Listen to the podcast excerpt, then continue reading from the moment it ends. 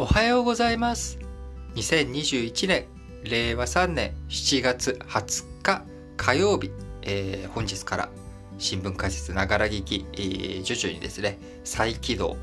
していきたいと思います。えー皆さん大変長らくお待たせしました。まだね、ちょっと本調子じゃないので、今日はもうフルバージョンだけをちょっと、しかもまあ話題も少し絞ってですね、えー短めで配信をしていきたいと思います。えーまず最初、丸一としましては、韓国大統領、えー日本への来日、訪日を見送りましたということで、えーこちらあオリンピックの開会式に合わせて、えー韓国大統領のムン・ジェインさんが、あまあ、日本にやってきてですね、えー菅総理と首脳会談をするというまあ、調整をずっと続けていたんですが、まあ、日本側から、えあくまでまあ20分程度のま儀礼的なものに、え終わっちゃうよと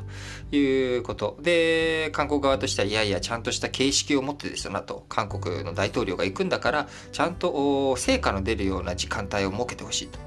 えそれに対して日本としてはえ成果を出すようなあそんな時間をねちゃんと持って格式を保つってことは成果が必要だよねと。で日本側として求めている成果というものはこれはずっと韓国側に日本は一貫して言い続けているよと、えーパックネ前政権の時にですね、えー合意した、えー最終的不可逆的なね解決を謳ったあ従軍慰安婦の話、えー元慰安婦と言われる人たちの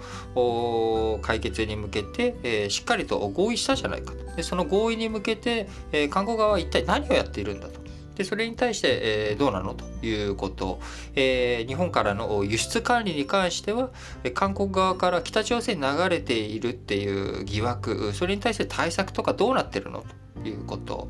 えーそして、えー、元徴用工と言われている人たちについてはですねその徴用工問題について韓国のが差し押さえしている財産。これを、えー現金化とか今ストップしてますけれどもそれちゃんと最終的には日本企業に返しなさいと。おかしいでしょと。いうこと。こういったことをちゃんと言っているんだけれどもそれに対して対応がどうなってるんだと。いうことそれに対しての見返りというかですね成果きちんとこういうふうに誠実に対応してるぜということなしにただ言葉で、えー、前処しておりますとかって言ってもですねそれはまあ政治家日本の政治家も韓国の政治家もね前処してますっていうことはそれ言うかもしれませんけれどもそれじゃあちょっとねあのそれで1時間2時間あってどうすんのと単なる情報交換っていうような関係性でもないでしょと。で、それだったらもうね、20分、30分で正ハローして終わりでいいじゃないかというところでしたが、あなかなかまあ調整した結果ですね、えー首脳会談の成果が十分に見込まれず、えー諸般の状況を総合的に考慮し、えー訪日を断念ということを、えー韓国の大統領府が、え正式に発表したということになります。えこれを受けて、え菅義偉、え総理大臣はですね、え19日、韓国大統領府が東京オリンピック・パラリンピック成功を希望する旨を述べている、こうした点は留意したいと述べ、え首相官邸で記者団の質問に答えたということです。えーまあ、あのーね、あのー菅さんとしてはですね、菅ちゃんとしては、まあ、あの立場一貫して意思疎通をということで、きちんと、まあ、韓国側とね、あのーコミュニケーションが取れるような状態、えーまあ、これを維持していかなければいけないよねということ強くあります。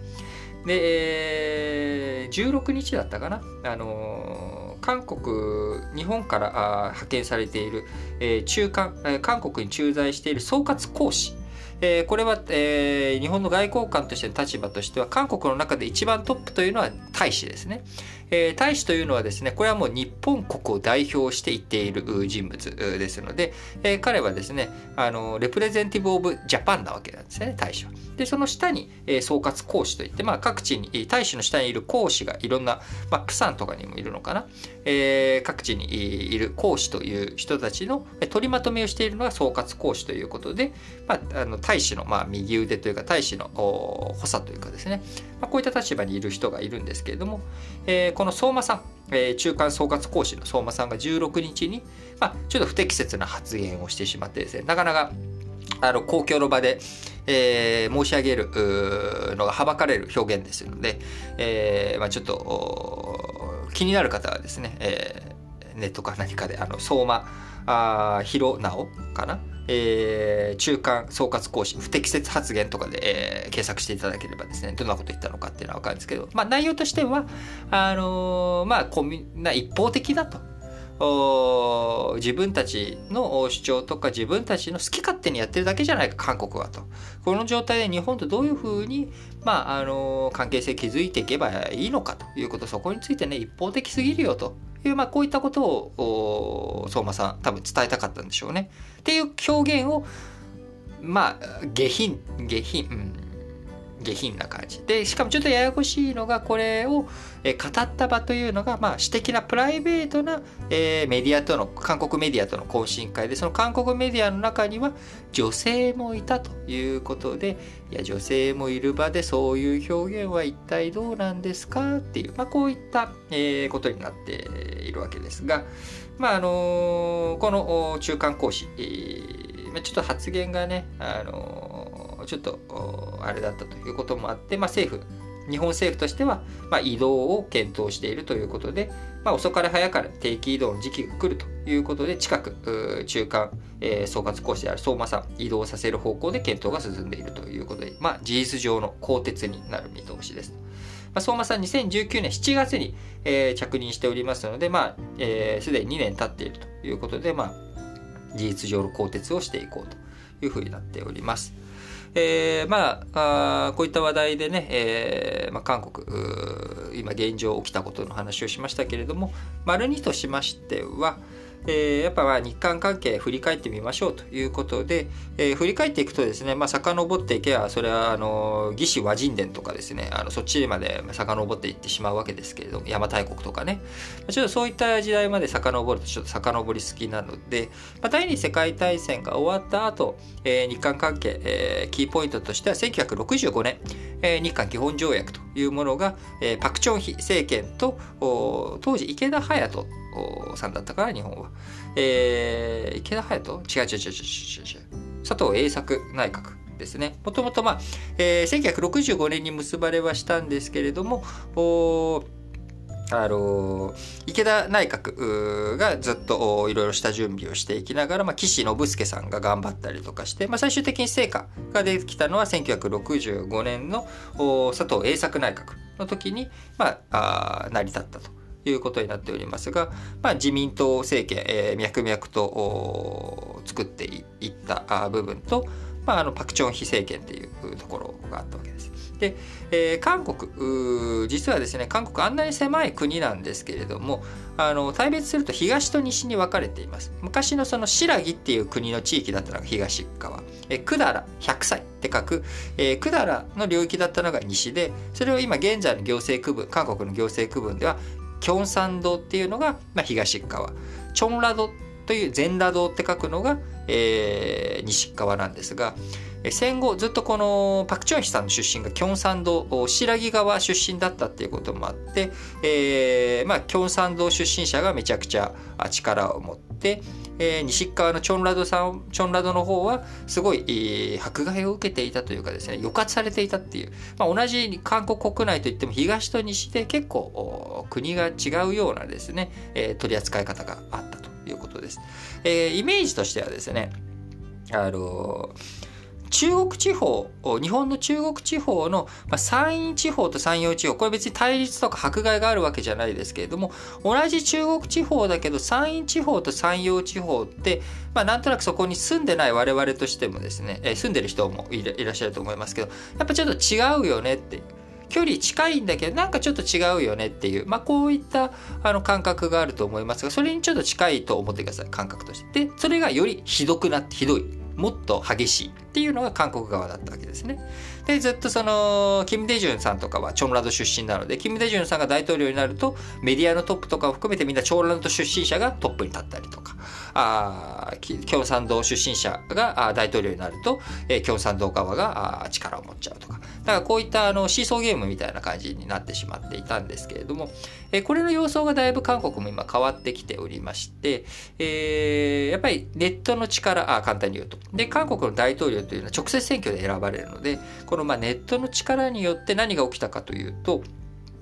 それまで、えー、地盤とか遅延とかその人間関係、えー、で構築されてきていたものがある種ネットの力でそれが全て粉砕されてトップを選ぶっていうことになった。でそのトップが選ばれる時に、えー、結局ネットの声っていうのはあのー、強もうその怒りの声の方がやっぱり強いんですよね。でどんな怒りかっていうとやっぱりその既存のこうエスタブリッシュメントたちに対する憤りだったりとか怒りこういったものをどういうふうにまああの解消していくのかっていうことでやっぱりこう既存の共通の敵を設ける時その共通の敵っていうのは既存の財閥だったりとか海外で言ったら日本とかあそういった国々に対してふざけんなっていう声のネットの声が非常に強くなってこれで、まあ、大統領があこうコロコロ変わったりとか弾劾を受けたりとか大統領選挙で、えー、まあ言っちゃ悪いですけどちょっと極端な人が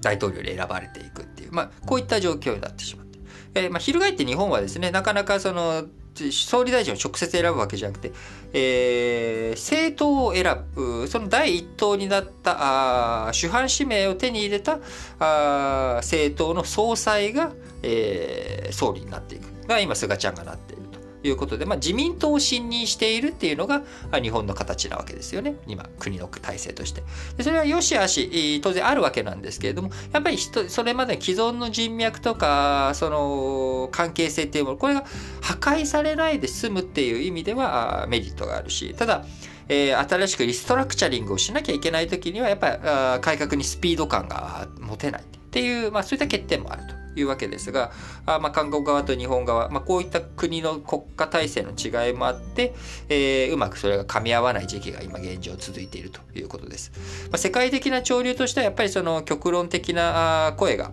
えー、選挙に反映していくいろんな、えー、議会選挙だったりとかあアメリカの大統領選挙とかもそうですけど極端な主張を持った人が大統領になっていくトップに立っていく議会を選挙していくっていうようなまあ、こういった動きが今激しくなっていると。でその力としてネットの力あ大衆の声が届くようになったっていうのはいいんですけれどもある種その SNS 大衆の声というものが、えー暴力的な革命ではない、まあ、SNS を通したインターネットを通した革命的な使われ方を今してきているっていうことをまざまざと韓国側を見ていて感じます、えー、日本よりもネットの普及がいち早くネットの活用も進展している韓国の今政治状態の混乱。我々非難することは簡単なんですけれどもその裏側にある今までのそのキョンサードチョンラドの東と西の対立、えー、それをテイクオーバーするような形でいやもうキョンサドとかチョンラドとか関係なしに、えー、そもそもさ財閥とかムカつかね？あいつらさ儲けすぎじゃね？なんで俺らずっとこんな就職できないの？で、えー、せっかく大学出たらどうしたらいいんだよ？ふざけんなよ！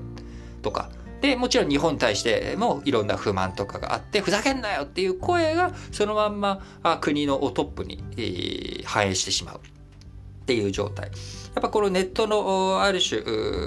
暴力性というか革命性っていうもの政治におけるひっくり返してしまう力っていうものこれを我々はまざまざと隣の国今ね、まあ、韓国ももうアメリカでもそういった現象が起きたっていうことを踏まえて日本としてネット選挙をどう解禁すべきなのかどういうふうに見ていくべきなのかしっかりとね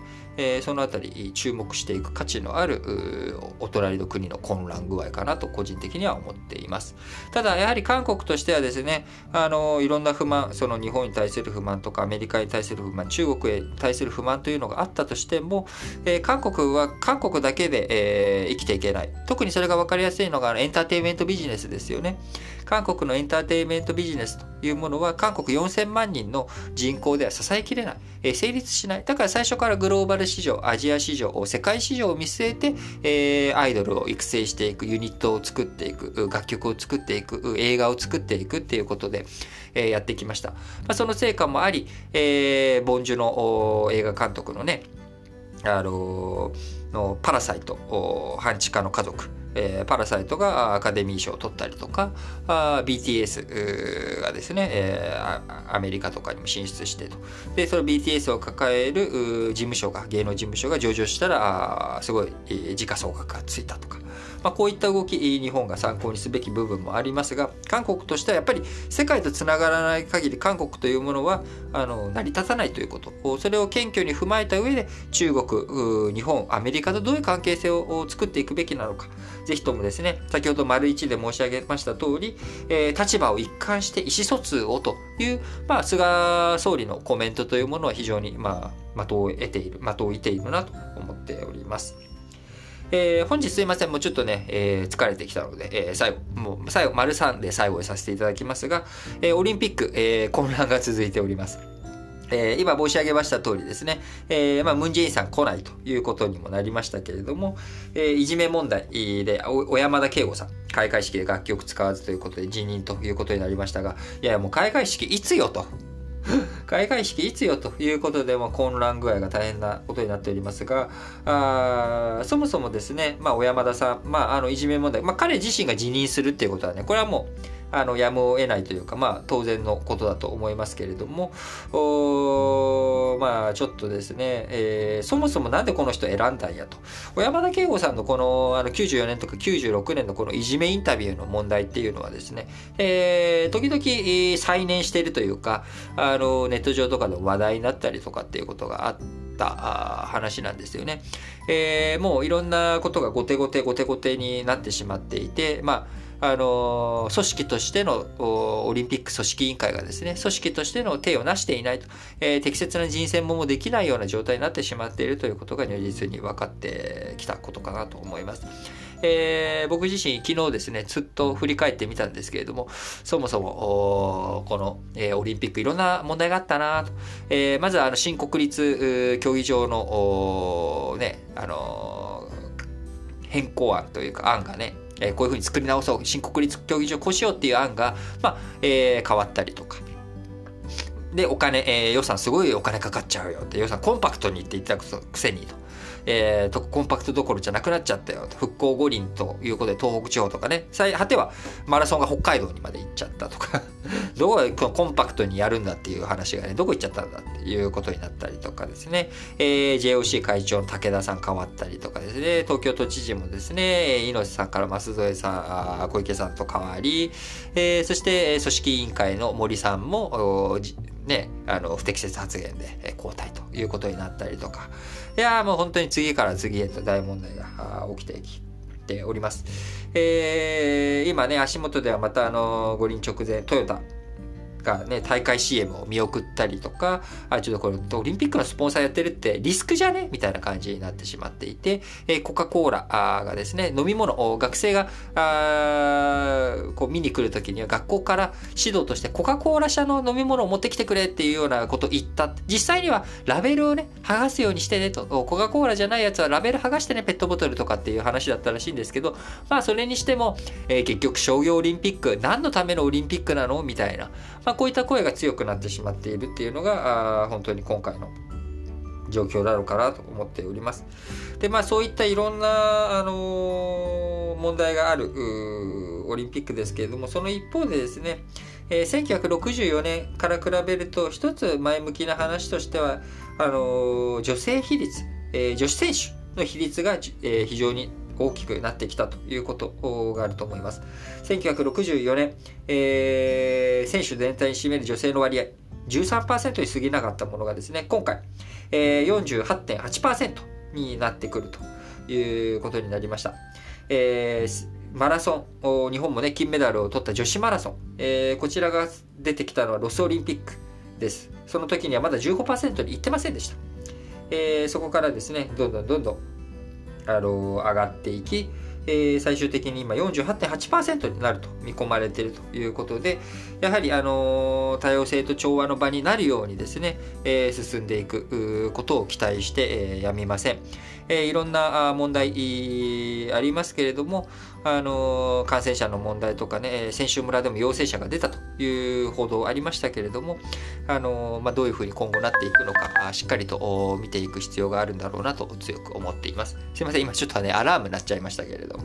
はい。ということで、えー、本日も皆さん、あの聞いていただきありがとうございます。えー、ちょっとですね、今、まあ、体調はだいぶ、昨日まで本当に喉がすごく痛かったんですけれども、えー、昨日喉があちょっと痛くなくなったなって思ったら頭痛が出てきて、で、熱がちょっと上がってきちゃったんですよね、昨日。で、37.5度を越してしまったので、えー、ちょっと心配になってですね、オンライン診察をして、したところ、まあ、一応念のため PCR 検査したらということで、えー、その夜に PCR 検査をしました。で、あさっての夕方にですね、検査結果出るんですけれども、まあ、あの、僕も連日、連日報道されている、あの、東京都のグラフありますね。あれに少なくともあの検査件数の1、検査件数としてですね、カウントされることになりました。